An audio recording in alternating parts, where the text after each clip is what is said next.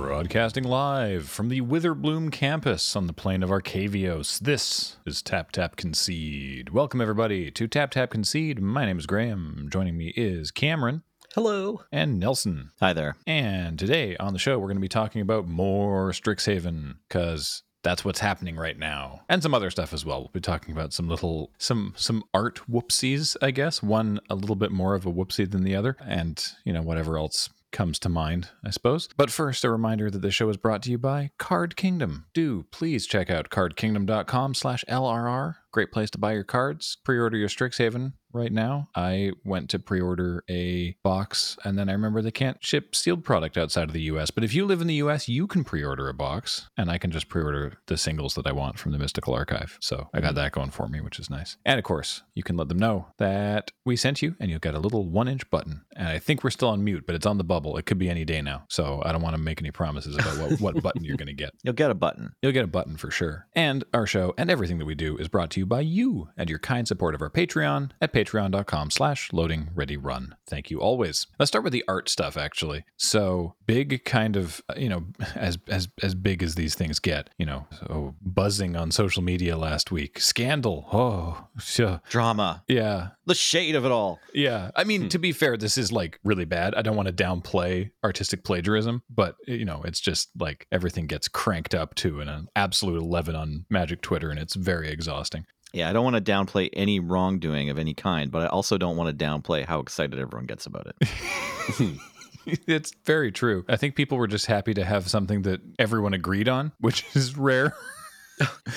so basically, uh, James says it's Magic's boat in the Suez Canal. It's something everyone can get on the same side of. Yes. Yeah. nice exactly. work, James. Nice work. Good job, James. Yeah. So, an artist on Twitter who has posted work on DeviantArt and who has previously tried to apply at Wizards put up a video showing a comparison between a piece of Nicol Bolas fan art that they did and the Japanese art for Crux of Fate for the Mystical Archive. I think it's just the regular Crux of Fate. Oh, I'm sorry. Yes, of course. English Mystical Archives Crux of Fate. Yes. Yeah. And basically showing that while the body position is a little different, it's essentially a trace of this person's Nicol Bolas like head and arm and everything. And then once that was brought up, then people realized that the Ugin that this Nicol Bolas is facing off of is essentially from Raymond Swanland's actual magic card art of Nicol Bolas with like the wings changed and things are sort of moved around. And it was really weird because the artist is Jason Felix, who's been working for Magic for a decade. And by all accounts, and boy, did people look into it after this accusation was made, has never done something like this before. Like you look at all of his previous artwork, and there's no sort of examples of this. And people use artistic reference, certainly, but this was a little more than just reference. And it was this, this is bad. I mean, this was basically just basically just tracing, which is not not okay. And we were sort of talking about it and going, the only the only thing that I can imagine, which is not an excuse, is that Jason Felix was up on a mad deadline and just basically took the easy way because was under a lot of pressure, which is not an excuse, but that's the only way that I can imagine that someone who's done dozens of magic cards over a decade would suddenly make this kind of massive f up. And apparently that's that's what it was. Hmm. He posted to his Twitter a couple days late. Cool, because Magic posted first. They're like, we've We have an official statement, right? yeah, like well, the official statement was basically the only statement that they could have made, which is like we're aware of it and we're looking into it, so we'll get back to you, which is fine. And mhm. then Jason Felix posted essentially what I just said, which was like I was under a lot of pressure and I did this and I shouldn't have and I've never done it before and I massively screwed up and I'm contacting these artists and I apologized to them personally before making the statement and the money I received will be going to them and I'm sorry and I hope you forgive me and that you know so that was the that was the entirety of that drama. I it remains to be seen if Wizards continues to work with him because that's that's that's not like the the apology was was a very good apology for a very bad thing for an artist to do and I don't know if that's something one can recover from professionally. Yeah. I mean, generally, I like I like their or I like his work. So Super prolific artist too, right? Like Mm-hmm. almost 200 paintings or something. yeah, I'd I'd like to see more work from the the artist who was plagiarized. Sure. Yeah. Yeah. Sweet picture of Nicol Bolas, right? Yeah, pretty cool dragon. Yeah. Cool dragon. I I want to agree. Like, I think that professionally, it's plagiarism is really bad. Like, it should be pretty damning. But on the other hand, if Wizards wants to draw a line, we're like, you know, you can cheat and we'll give you a suspension to come back. But like, if you're abusive to other humans, like you're out and you're gone for good. And I'd be okay with that too if they want to like have that as their rule for artists. Um, fine with it. Yeah, Yeah. and that, and that remains to be seen if if Yeah. that's going to be the angle that they take on it. Presumably, Jason Felix will have are already been working on stuff for future sets. and Wizards hasn't said it one way or another what's going to happen going forward. But yeah, I guess I guess we shall see. even the most eg- like egregious cheat well not the most egregious but there's plenty of cheating you can do that results in not a lifetime ban of playing magic cards so you know like we there is sort of room at least in the rules for rehabilitation like uh, Mhm. the idea that you will not always be cheating right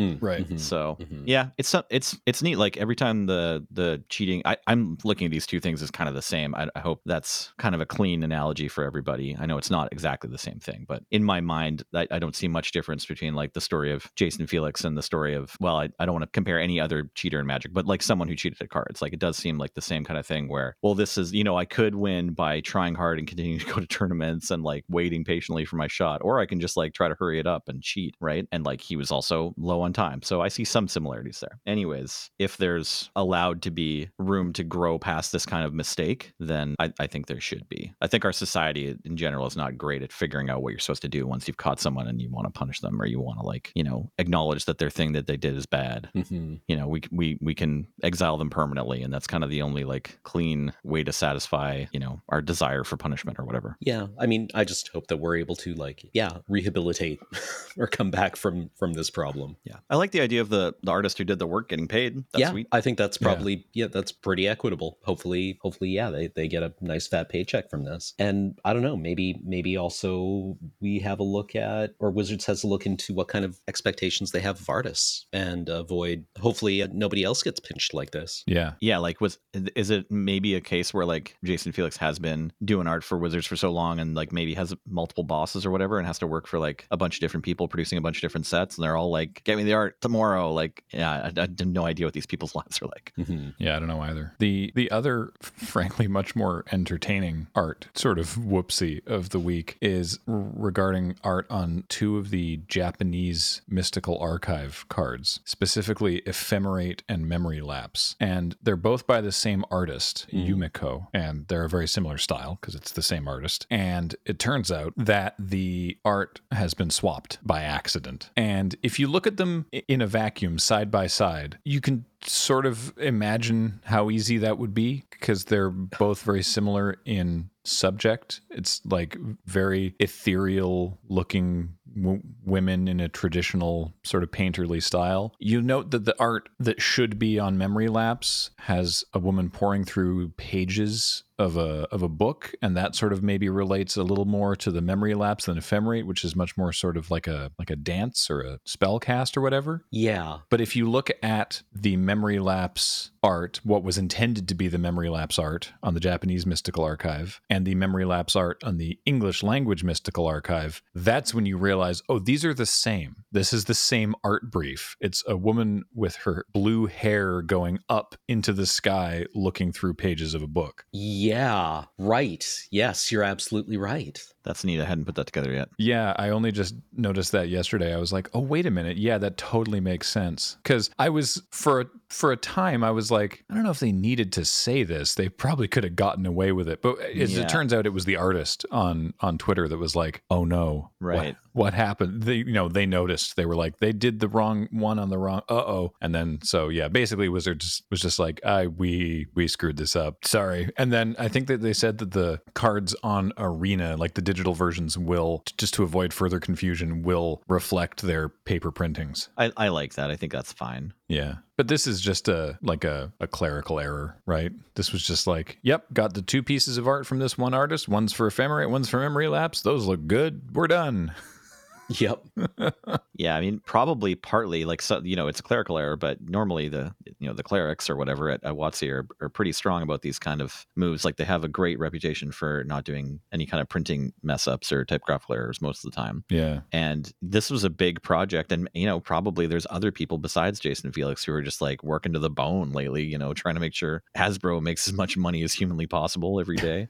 yeah. um, and just like churning out the best products they can and like so many products a year. So like probably it's there's something in common. You know, it wasn't someone cheating maybe, but it, it was someone possibly like not having enough time to double check things as much as they normally would. hmm I mean, you still get gorgeous art on your cards. Yeah. It's not not a terribly impactful problem, I suppose. There was speaking of typographical errors, actually, there was one more. I don't know if we I don't think we talked about it last week because I think the preview just happened since our last recording. The card, the conductor of the Strixhaven Symphony Oh, oh yes. Oh, Zaffai Thunder Conductor? Zaffai Thunder Conductor has their name accidentally written as Thunder Conduit or something inside the text of their own card, right? Like the Thunder Collector. Thunder think it is. Collector. Yeah, that's right. So there's a little bit of a lack of, you know, format consistency or whatever you want to call it. Right. Yeah, because the card is Zaffai Thunder Conductor, but then it, the rules box says if that spell's mana value is 10 or greater, Zaffai Thunder Collector deals 10 damage to an opponent chosen at random. Yeah. So t- to me, like both these mistakes kind of say like, oh, there's just a lot of magic cards being produced this year. Like maybe they need to hire more people or something. Yeah. Mm. You know, it's it's neat that they came both these mistakes happened in the same set. Yeah, Thunder Collector, definitely not nearly as good of a card name as Thunder Conductor. Also, it doesn't make sense. I wonder what happened there. I wonder if that was just like someone was like, yep, yep, Conductor, and they were writing it down and just wrote Collector because it's a more common word. The tweet reply I saw was, "Damn it, autocorrect." Yeah. like that that could have been it honestly right like how do these cards get made it's not like someone like pens out like it's not like cursive on the bottom right like there's a text box you type I mean, a magic card would just be absolutely riddled with red wibbly underlines for all the like not real words. There's no way they rely on an autocorrect. well i just meant there's probably one embedded in whatever thing like i'm sure they don't rely on it like they are they do double check their their text before they send them out to print it's just you know Yeah. this one sneaked by I had forgotten about that. Yeah, thanks for mentioning. yeah no worries it's been a lot of that also the boat got unstuck you know we mentioned the boat so Man. that was just this week in news it was like funny accidents that are kind of impactful Man, Cam was bummed that they got that thing unstuck. yeah capitalism continues cam sorry Yeah. I mean, it was it was nice to have a unified purpose with all of humanity. Yeah. Just standing around hitting refresh, being like, "Yeah, boat's boat's stuck." Man, that thing's really in there. Yeah. I don't I don't know how you got that in there, but it's it's it's up there. What's that little guy in the backhoe doing? What's he doing? What does he think he's doing? Dude, I just wanted one photo of the dude with the excavator having lunch. Just sitting Yeah. on the excavator with like, you know, a sandwich and a thermos, eh. being like, I, I get my 15. Yep. this is union mandated. I get my 15. I don't I don't know what to tell you. Man's got to eat. Uh. or, or woman, whoever's there, person's got to eat. Along that lines, it would have been great to see they're like driving this excavator like over the sand dunes of Egypt or whatever. Then like haven't seen what the job is or whatever. They're just like, okay, the coordinates are just a little further ahead. And then they see it's like you know this massive boat like all the way into the side of the canal, and then they just get to have a little like Narcos moment. Sorry, what's the you know the the meme with it's just like the sad drug kingpin. Oh, standing around staring off into the middle distance. Yeah, exactly. Yeah. just standing, looking down 10 feet in front of themselves or like sitting on a bench by themselves. yeah, it's like, oh, I have to do all this digging. Also, in one like news video I watched, someone called it a bulldozer. And I was just like, oh, if you have a three year old son, like, you know, that's an Ooh. excavator. That's not a bulldozer. And He's Yeah. not going to let you like get away with that. Yeah, you don't go into a toy store and ask for, you know, r- the wrong kind of Tonka truck. Yeah, Just not done. it's just not how it's done. I, I, I could I could keep talking about the Ever Given blocking the Suez Canal for ages, but I guess we should talk about magic. Sure. Okay. Sorry, Cam. Can I briefly? I wasn't. I didn't tell you I was going to do this. Can I briefly check in? It's week two of M- Mobile Arena now, Yeah. and I have noticed a bug. Sometimes I just can't pass priority. Oh, I have had no issues. Cool. Okay. Yeah, I don't know. Maybe it's my device. I have been like, you know, bootlegging this thing on like an iPhone that they tell you isn't good enough, but seems to run fine almost all the time. And then sometimes I want to attack and it's like, mm, no, you're not. You just have to pass the turn. I'm like, oh boy.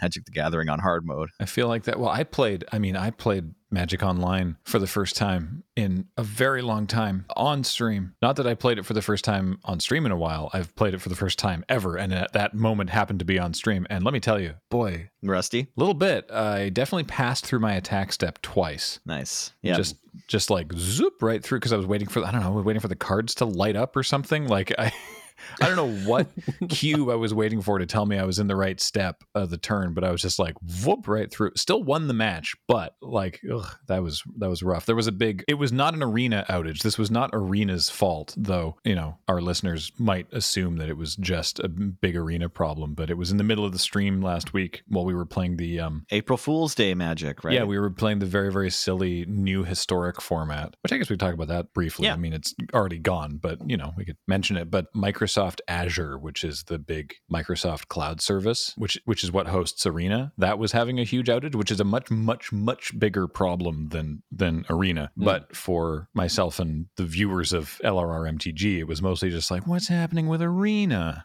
and then like 20 minutes later, someone in chat was like, oh, it's much bigger than Arena. So we switched to Magic Online and played the Nega Cube, oh, which is a lower power. It's like it's it's marketed as a lower powered cube. It's not like some people in chat were like the strictly worst cube, and it's not. It's not that. We had do- d- very different plans for what the strictly worst cube was, but this was just like you know, it's not an absolutely busted cube. But we hmm. did draft a very good red white equipment deck, so that was nice. But the yeah, the the the new historic was the sort of April Fool's thing that that Arena did, and I I love it. They were like, here's an event. It's here for today. It's free to enter. If you get one win, you get a hundred experience. So like, there's no stakes. There's no cost. It's just it's just goofus. And it was minimum 40 card deck as many copies of a card as you want. Cool. and watching the meta develop over the course of the day just over like such a small time scale was was fascinating. The first deck that we played on stream was 110 copies of creeping chill 90 copies of stitcher's supplier and 50 swamps. So you play the stitcher supplier and you mill three cards and you try to hit as many creeping chills as you can and then when they get milled, then you can exile them to drain your opponent for three. So you just do that. Other popular decks we encountered over the course of the day the 250 card Nothing But Ruin Crabs, Islands, and Fabled Passages. nice. Okay. I feel like that loses to the creeping chills. That deck's really good against anyone playing a 40 card deck, which is why most people were playing like 250 card decks. Because once it's like, I just want to have land and copies of this card, you can just increase those ratios. Yeah. Right, right, right. Your mulligans are supposed to get worse, but you know, arena helps with that a bit. Yeah, we played one deck that was it was actually a 40 card deck. It was nothing but mountains, ornithopters, one copy of Tibalt's Trickery and one copy of Ulamog, and you just mulligan aggressively until you get the Tibalt's Trickery in your opening hand. We had to mull to four, but then we had the perfect hand, which was Mountain, Mountain, Ornithopter, Trickery. Nice. So you Ulamogged on turn two. Yeah, on turn two, you just counter your own Ornithopter and put Ulamog into play. And because Tibalt's Trickery lets you cast the card, you get the Ulamog cast trigger where you can blow up the two lands your opponent has in play.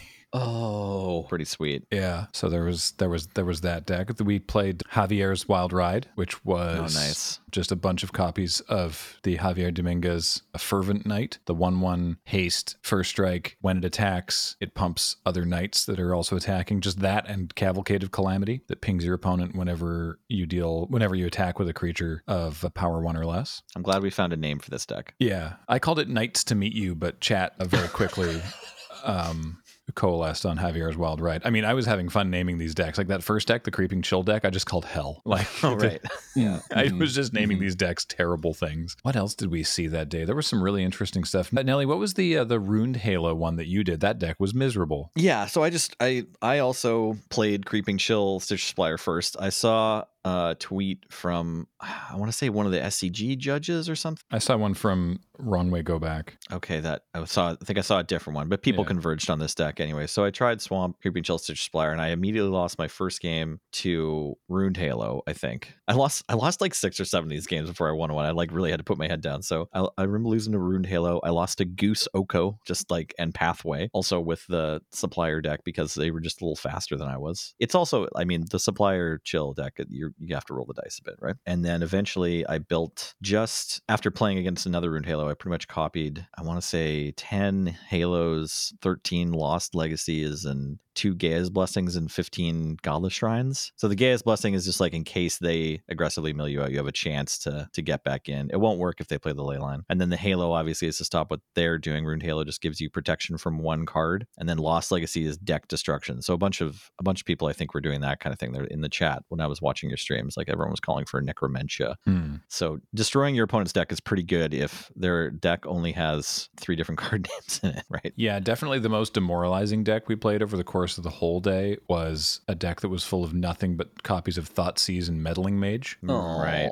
Yeah, so you just Thoughtseize them on your first turn, and then like you play all the dual lands that make this work, and then on your next turn you play Meddling Mage and name whatever you saw in their hand. So like we played against the Tibalt's Trickery deck, looked at their hand, they were playing Ugin's Conjurant instead of Ornithopter in case they needed to actually like win with damage. So we took the Ugin's Conjurant and then we played Meddling Mage and named Tibalt's Trickery. And then they spent a lot of time, I think, trying to cast spells Okay. until they realized what Meddling Mage did. And then yeah, then we just killed them by attacking with With meddling mage. with Chris Pikula. Yeah, exactly. that sounds miserable. Yeah, yeah, I didn't I didn't feel good about it, but I think I was cackling the entire time. So, you know, it was hard to tell that I didn't feel good about it. so like yeah we we came down this format did honestly feel like it shook down to being like lost legacy thoughtseize and meddling mage are kind of the most important cards with like an important nod to runed halo and like maybe leyline of the void and uh, that's like kind of an interesting fact about arena when you let everyone loose to just play any of the cards that are on them being proactive is wrong like unless you're just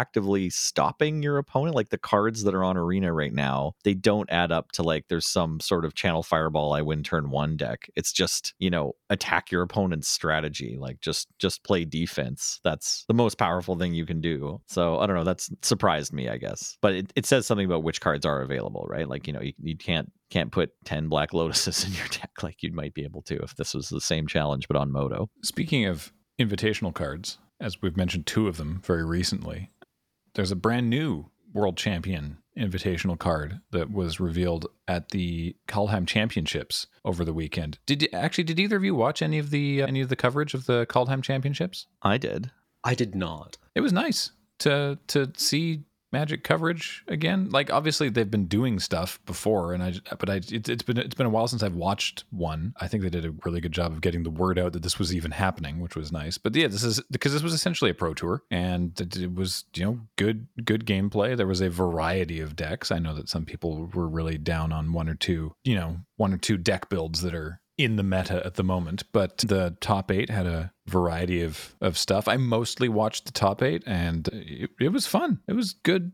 It was good magic. Yeah, I, de- I definitely think the games can still be pretty interesting and close between the the best decks in the metagame. Oftentimes at this point in the format, people are a little down because it's like, okay, yeah, there's a few decks you can play, but there's not really any room left for innovation. It's hard to like kind of break out of any of the channels that have been dug for this metagame because these red, you know, the red green deck and the blue black rogue deck and the Sultai Ultimatum deck are all so good. You know, trying to find a new corner if you're still trying to innovate before any new cards show up is tough. But yeah, I thought the games were pretty good. I liked getting to watch, you know, spoiler or whatever if you're going to watch it later mute me but in the quarterfinals or the the lower bracket quarterfinals or something there's a match between Shahar Shenhar and I can't say it but Greg Gregor Oh, yeah, Zawalski yeah Budakov right? I, I believe on on MODO. Fantastic players both of them. Obviously top of the game. But Shahar's something about his client like broke repeatedly. Yeah. I don't know what the error was exactly but anyways they had to play like a best of 5 like two times they were like okay well this match this game's almost done but we have to start it again Yeah. So what happened was the first time because I was I was watching as well, and I, I mean I'm in a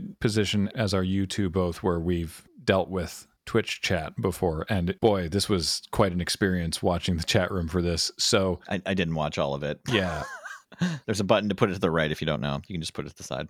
they had played game one and Kowalski was up a game and they were playing game two. And it was essentially the end game of that game. Kowalski had played Sultai Ultimatum and Shahar was choosing which card to put back in the deck and which two cards he would get. And his client crashed. So on Kowalski's end, Shahar timed out and the client auto picked and it gave him the I think it was the Tibalt that he needed to to win the game. So chat was like, "Oh, very convenient. He was about to lose the game and his client crashed." And it's like, "No, he wasn't about to lose the game because if he had actually selected the card, that's the card he would not have selected to give to him because he knows how to play the game." so actually Shahar was about to win that game. like it was it was very very silly watching people be like oh just as he's about to lose no no the only reason that he lost the game is because his client crashed and he timed out of picking that card and the tournament organizers were able to confirm that because Shahar was communicating with them and on webcam the entire time, that it wasn't like someone pulled the plug out of the router. They could see his screen and the client just failed out of the game and went right back to the main menu. So they were like, so that sucks, but the only way that we can fix this and maintain tournament integrity, like we can't be like, well, you probably would have won. They needed to, Yeah. you know, redo the Mhm. game. Mhm. So they so they did that again. They played through all of game 2 and Shahar won game 2 and then they realized that through human error in remaking the match, they had incorrectly given both players their pre-sideboarded decks, not the sideboard choices that they had both made for game 2. Oh no. Right. Okay. I, th- I thought I'd heard it was only one of the players, but yeah. Uh, Maybe it was both of them or maybe it was one of them. I'm not sure. I want to confirm human error. Yeah. they finished game two and then were like we need to do game two again because yeah because it was like sorry this one's this one's a human error and so it, it was it, you know it was it was rough. I i'm sure someone was pulling their hair out. I i tweeted from the lrmtg account. I was like look if you're just looking at the ev of watching two great players play magic against one another this is just just strictly value. All these games were good. Like yeah. like the, everyone played Magic so well for so long. So yeah, it's I think Shahar tweeted afterwards, you know, extremely tilted, but oh yeah. but not remotely at my opponent, you know, like because eventually Shahar would lose the best of three because it was at the end of it best of three, and so Kowalski uh, went on, and so he was like, you know, not not his fault. He played well. Good luck to him and the rest. Man, that sucks. Yeah. Yeah. I'm still trying to get my head around this first crash. So, because I thought I, I didn't realize that the client was crashing, and I thought Shahar was just in a kind of miserable spot against the first ultimatum. And it's like, do you give them the time walk with two birds and the six six, or do you give them the the you know the two threats, but then you get to untap? I honestly don't remember the specifics of the gameplay, but I remember that it was really tight either way, and this was Yeah. Kowalski's basically last ditch. And as long as Shenhar didn't give him the Tibalt, Right. then he had a path to victory because Kowalski would have been tapped out at that point. Yeah, so uh, Kowalski gets to like make two birds, take another turn, have a six six haste trample. So like probably get in for fourteen, but maybe Shahar had the the life points to survive the fourteen damage, and as long as Kowalski can't gain any more life, then Kowalski dies to the Klothys trigger on Shahar's upkeep. Yeah. But Tibalt prevents that in combination with the like you know snake monster. What's the Praetor called? A Vorinclex. Yeah, Vorinclex doubling the counters on Tibalt allows Tibalt to immediately exile graveyards, removing a fuel for Klothys. So, Yeah. yeah, fascinating stuff. And the commentary was great. Like, uh, you know, our friend Ailey crushing it in the booth, and Monty Devuti from British Columbia doing a great job commenting in there. Riley always hilarious. Sorry if I'm forgetting anyone else. There's more casters on that team, but those were the people I saw. Well, they had Marshall and Paul Cheon doing the the booth, right? Or yeah, they were the other they were the other booth team, and then yeah, Maria Cedric and Riley were the news desk awesome. if I recall correctly. Yeah, everyone did a great job. I was referencing the championships because it was during that's it. It was during the coverage that they also revealed Paulo Vitor Damo da Rosa's World Championship card, Oh, right. This has been a tangent. which is in Strixhaven. Yeah, that whole thing was a tangent. I forgot about that. Anyway, he won the World Championships a couple years ago, and now we get to see PVDDRs. I, I mean, I guess they're not invitational cards anymore because they're not from the Invitational. That's what I've been calling them now. It's the World Championship card. But anyway, we get to see him on a Magic card, and it's it's it's pretty interesting. So it's called Elite Spellbinder, and you can see PVDDR there on the card in the art by Ryan Pancoast. It is two and a white for a 3 1 flying human cleric. When Elite Spellbinder enters the battlefield, look at target opponent's hand. You may exile a non land card from it. For as long as that card remains exiled, its owner may cast it, but a spell cast this way costs two more to cast. So you can delay them a piece of their puzzle. I just want to correct that it says for as long as that card remains exiled, its owner its owner may play it. So I'm wondering if Oh, right. So you could do land, yes. yeah, can you take Ooh. a Spikefield Hazard and man, maybe they're still allowed to play the land I assume so. on the other side because you're not allowed to take a land, but maybe you can take a land slash spell and then Oh, maybe the yeah. rules still allow you to play the backside because it just says may play it. Yeah. So look forward to the the ga- the Oracle FAQ on that. It'll, I'm sure it'll come out as soon as the set drops to answer that question. But I I think this is a really cool card. It's a really Yeah. neat effect in white, right? hmm Yeah, no, this is this is this is cool. It's aggressively costed, kind of. I mean, three one flying for three. It's solid. It doesn't have flash, obviously, but it's you know otherwise we we've seen a lot of three one flyers for three They get get played a lot. they joked about that in the video a lot because they showed Paulo the card to like get his input on it, and and I, I don't think they changed much, but I, I they might have tweaked it slightly based on his feedback. But he he was really like, but could it have flash? And they were like, no, that's too good. Sorry. Hmm. Yeah, I mean this effect. I mean, it feels a lot like Vendilion Clique, right? You sort of disrupt their plan, take a look at their hand, and have a really solid body that can do some some beating. Worth noting, the trigger doesn't care about the, the creature. You know, like the the trigger is going to work whether you kill the creature in response or not, Mhm. or whenever the creature dies, the card's just still staying in exile. Yeah, the card is still going away and can and can still be cast. And also works. A lot, a lot of people are quick to point this out on Twitter. Works really well with blink effects, right? Because that Yep. because the trigger doesn't care about the card, you can just like you know keep keep flick, flickering this guy in and out of play, and maybe you know jam all of their cards into exile tax land. I I like it. I think it's a cool card. Yeah. Yeah, definitely. What else have we seen from Strixhaven popping up in the past week that we haven't talked about? Actually, I've seen a lot of a lot of good puns. Well, I don't even know if they're puns, but like school references. Like there's a there's a troll druid called the Honor Troll. Oh, nice. Yeah, Yeah, I liked Hall Monitor. Oh my god, Hall Monitor is the best joke in the set. Easily, easily. I haven't seen this one yet. Is it a construct or something? No, it's it, it's it's it's a lizard. It's a monitor lizard. Oh, monitor lizard. That's fantastic. Yeah. Yeah. Uh, what does it even do? Where is it? I gotta find it. There's a fantastic lorehold removal spell that'll probably get played in various formats for a while. I suspect it's called Rip Apart Oh, yeah. for one red and one white sorcery, either three damage to target creature, planeswalker, or destroy target artifact or enchantment. So, I mean, it's a sorcery, but Hmm. that is a lot of different things Yeah. you can do. Oh, here we go. Hall Monitor, 1 1 Lizard Shaman for one red with haste, and then one in red and tap. Target creature can't block this turn. Cool. With the flavor text no unauthorized summoning, no writing in the library books, and absolutely no indoor dueling. I don't know. I'm just excited to build something that uses New Liliana and Bolas's Citadel. Yeah, that sounds fun. Yeah. Remind me what Professor Onyx reads. What's what's the interaction here? Professor Onyx has a static ability, Okay. Magecraft. Whenever you cast an instant or sorcery, target opponent loses two life, you gain two life. Ooh. So Bolas's Citadel, you play with the top card of your library revealed, and you can cast those spells. Oh, very nice. So you just need some way of getting rid of land. That's good. Yeah, yeah. I mean, it probably it's incredibly vulnerable to all kinds of disruption, but I desire it. I like that a lot. It's a, a plan for a deck that, you know, when you win, you really win.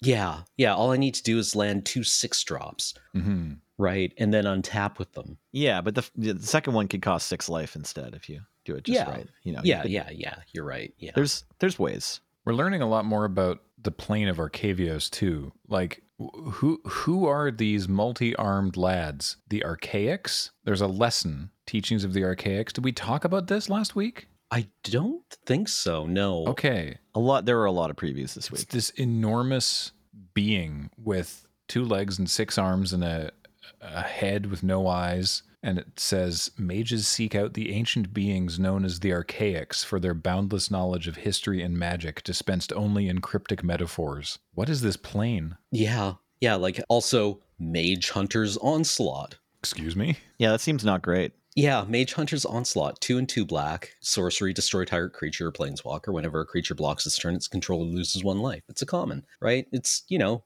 black removal. And it has Zerglings attacking attacking Strixhaven. Oh no. So I'm like, well, what's going on in this card? Yeah, why is there a creature called a mage hunter on the plane with the wizard school? Like, I don't want to send my kids across the multiverse to this dangerous place. Oh, I think they're much more likely to blow themselves up or get biffed by a Prismari spell gone wild than they are to. Yeah, yeah. Statistically, relatively few students are eviscerated in the quad by mage hunters. All right, all right, I've calmed down. How much are the first uh, semester's fees again? I like this one too. Kelpie Guide. It's just a, it's a two two for two and a blue. Tap to untap another permanent you control, and then a separate ability that is tap to tap a permanent, but you can only activate that one if you control eight or more lands. What an odd thing. The flavor text is Kelpies are drawn to paradoxes, making them ideal companions for Quandrix mages, Nice. which is like the fact that there's a creature on this plane that is naturally drawn to paradoxes means there's a bunch of paradoxes around. yeah, that implies the existence of of like paradoxes, Yeah. right? That's actually kind of very destiny like, Yeah. right? Like the wish dragons that feed on the difference between what is and what isn't, Right. Yeah. right? That implies that implies an existence of those gradients. hmm Oh, I also love this this creature called the Eye Twitch. It's it's a one one flying for a single black creature type eye bat. it's just a bat with an enormous eye for a face. I think there's only two other eye creatures in Magic: the evil eye of Urborg and the evil eye of Orms-by-Gore, which is I just love that. But I I I, I really like the way that this rules line is written. When Eye Twitch dies, learn yep. is like like an imperative, right? Like I assume it's like a reference to like dissecting it. They they mentioned that yeah, that it's a potion ingredient, right? Mhm, But it's mhm. just like this creature dies and you will learn from it. There is also an, an eye creature in Unstable. Oh right. also that isn't an eye for its face. Look closer. Oh, no. That's its mouth. No, Cameron. Why why do I know this now? Because I know this, and therefore I had to share it. Oh no, I need to look. Okay, while we're on gross one mana, one black mana things, there's also unwilling ingredient, which is like a frog that looks like a blobfish. Oh, it's that's that's one of the uh, the pests. Oh, right. yeah. Yeah. Yeah. So it's a one one menace for one creature type frog. And then for three, you can three mana, you can exile it from your graveyard to draw a card and lose a life. So eh, kind of a decent little playable sort of like, you know, it can replace itself. Maybe not quite as good as Foulmire Knight. Like Death Touch is a lot more exciting on this kind of a card than than Menace, I think, but still. I mean, I do kind of like menace as a flavor thing on this, where people are just like, "Oh God, what is no, Yeah. What Put is it back in the pot. no, what is that? What? What is no? I'm not touching it." Why is it like that? It's basically like if it, if you've ever seen the Chris Fleming sketch DePiglio. Mm. Afraid not. Oh, it's it's it's it's very good. But there's this like puppet thing called DePiglio, and it's running at him. Oh yes, I have seen that. What a horrifying thing. Yeah, it's very good. Yeah. The eight or more lands stipulation comes up on a few different cards. I think maybe it's like a Quandrix. It seems to be like Zimone has it. Yeah, sort of a ability or, you know, I'm not sure what to call it. I guess just like a sub theme. enhanced ability. Yeah, sub theme. Yeah, there. I, I'm looking at Scurrid Colony, one generic kind of green for a two-two reach squirrel that gets plus two plus two if you have eight or more lands. I like the idea of squirrels with reach. You know, it's like they can climb to the top of the trees. It's fine. They can just get above the dragons. hmm Yeah, the the dragon like swoops in, and the squirrel's like, "You're gonna have to come through me first. Speaking of dragons, like just next to this card in Scryfall is a 4-4 legendary elder dragon, Beledros Witherbloom. Yeah. So I love the idea if you have a Scurrid colony in eight lands, you can just block. Like that's cool. These Scurrids can take out this elder dragon. I'm um, sorry, very very old Emrakul joke there that I still find cute. But yeah, Beledros actually looks like a pretty sweet card. Seven mana, five generic, and, and a green black for a four four flying. At the beginning of each upkeep, create a one one pest creature token with when this dies you gain a life, and pay ten life. Untap all lands you control. Do that only once each turn. So that's kind of kind of sweet. I don't know. Maybe this is Griselbrand. Yeah, I mean it's it's pretty cool. It has possibilities. Yeah. So I like that there's clearly a lot of drama going on in like the main plot. I'm I'm just putting it together now from like there's a card called Professor's Warning, which is a single black mana instant. You can put a plus and plus one counter on a creature or give a creature indestructible. That's irrelevant. The flavor text is Professor Onyx urged the twins to prepare for the dark mage Extus, sounding very much like someone familiar with the rise of tyrants. And Professor Onyx, aka Liliana, talking to Will and Rowan Kenrith. And you're like, well, who's Extus? So then you there's the card Extus, Auric Overlord. Not sure what an Auric is. The the the Aurics are mentioned on a couple different things. Who's this like terrifying looking human warlock? It's a 2 4 with double strike for one white, black, black, and with Magecraft. Whenever you cast or copy an instant or sorcery, return target non legendary card from your graveyard to your hand. And Extus is double faced card with a sorcery called Awaken the Blood Avatar, which is six black red. As an additional cost to cast this spell, you may sacrifice any number of creatures, and it costs two generic mana less to cast for each creature sacrificed this way. Each opponent sacrifices a creature, and you create a 3 6 black and red avatar creature token with haste, and whenever this creature attacks, it deals 3 damage to each opponent. And then, related to that, that demon shows up again on the card Culmination of Studies, which is X blue red sorcery exile the top x cards of your library for each land exiled this way create a treasure for each blue card exiled this way draw a card for each red exiled this way. Culmination of studies deals one damage to each opponent and it's will and rowan fighting this massive blood avatar thing. But i what i love about this is that because there's so much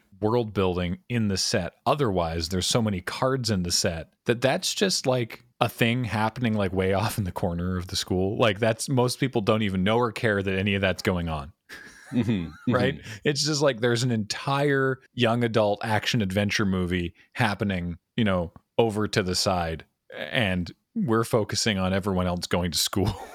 Yep. Which, you know, is kind of relatable. Yeah. Right? Like, Yeah. like, did you hear about what happened over in the Fine Arts building last week? No. Oh, okay. Neither did I. Like, I just was wondering if you heard anything. Yeah. Because there was like, I don't know, there were some lights. I was No? too busy Okay. with mage soccer. Yeah, when you when you're not the main character, right? Yeah. It's mm-hmm. just like an mm-hmm. action movie that trundles through the quad, and you're like, oh, okay. Well, anyway, I got to get over to biology. So Hey, did you hear about that? What what what went down in the Quandrix headquarters last week? It's like, no, not everything is about you. yeah, yeah. I have midterms coming up. Um, sorry, I mentioned Mage Soccer. I can't remember what the actual name is. Mage Tower? Mage Tower is what the game is that they play in, in Strixhaven, and the Strixhaven Stadium card has been previewed since our last episode. It's pretty sweet. It's a three mana artifact that can tap for a colorless mana. Hmm. Then also put a point counter on Strixhaven Stadium. Mhm. Whenever a creature deals damage to you, remove a point counter from the stadium. And whenever a creature you control deals damage to an opponent, you put a point counter on Strixhaven Stadium. So you can get one every turn just by making mana. And also, if your creatures are attacking your opponent, this gives you another way to win. So it's like helpful if you have uh, an opponent with infinite life or anything. But if their creatures hit you, you you lose progress. So it feels like feels like a mini game, right? So you need a creature to deal combat damage to an opponent to have the rest of this trigger. So right, you get a point, and then if it has ten or more point counters, you remove them all, and then the player you hit loses the game. So you can maybe try to have some kind of untapping shenanigans and like an invisible stalker to go score the last Mm. point, or you can just I don't know, put it in a deck that likes to attack, so, sort of like infect. Yeah. Actually, I, d- I don't hate that. I Yeah. do like a little mini game. Yeah, I also like how the Strixhaven Stadium is clearly the most expensive and newest building on campus. oh right, yeah, Right. It's like watching college football from the United States where they're just like showering confetti, and you know that the confetti is just shredded honors theses. right. And people's doctoral dissertations. Right. Like this is a several billion dollar enterprise for Strixhaven. And then there's also a school. right, yeah. And we had to pay at least one eighth of what this stadium cost to build that school. Yeah, I wonder if you can get a Mage Tower scholarship. Oh, absolutely. I wonder if you can get a scholarship that isn't for Mage Tower. Yeah, Yeah. I'm really good at magic, right? But can you can you do ball? Can you can your foot magically kick this ball? Yeah. Show me. Well, I remain very excited about Strixhaven, but I think that is going to do it for Tap Tap this week. Please be sure to tune in later this week for the Strixhaven pre pre release. Ooh. Yeah. Twitch.tv slash loading ready run. It's going to be starting at 11 a.m. Pacific time on Friday, April 9th. We have a bunch of fun stuff planned. We're going to be doing sealed play with the pre release kits. We've got a commander game. We've got other fun video stuff. It's going to be a blast. You're going to want to tune in for that. If you aren't able to watch live, the replay will be on this very YouTube channel, LRR MTG, both in its entirety and in its constituent video parts. And we hope that uh, you tune in for it because, I mean, I'm really excited to get my hands on these cards. Yeah, Yeah. no, absolutely. I don't know what I'm going to put together, or I don't know what I'll open, but I think it'll be sweet. If you haven't checked out our pre pre-release, yeah, it's a lot of fun. We're all going to be there. Mm-hmm. And if you're looking to get your hands on these cards, give a give a shout to Card Kingdom. Check out cardkingdom.com slash LRR. Buy your cards from them. They're great. And of course, this show and everything we do is brought to you by you and your kind support of our Patreon at patreon.com slash loading ready run. Until next time, I have been Graham, joined by Cameron Goodbye. and Nelson. Thanks for listening. Jordan edits these. James has been running the card reader. Heather gets them online. Thank you all so much for listening. Talk to you next time. Bye. Bye.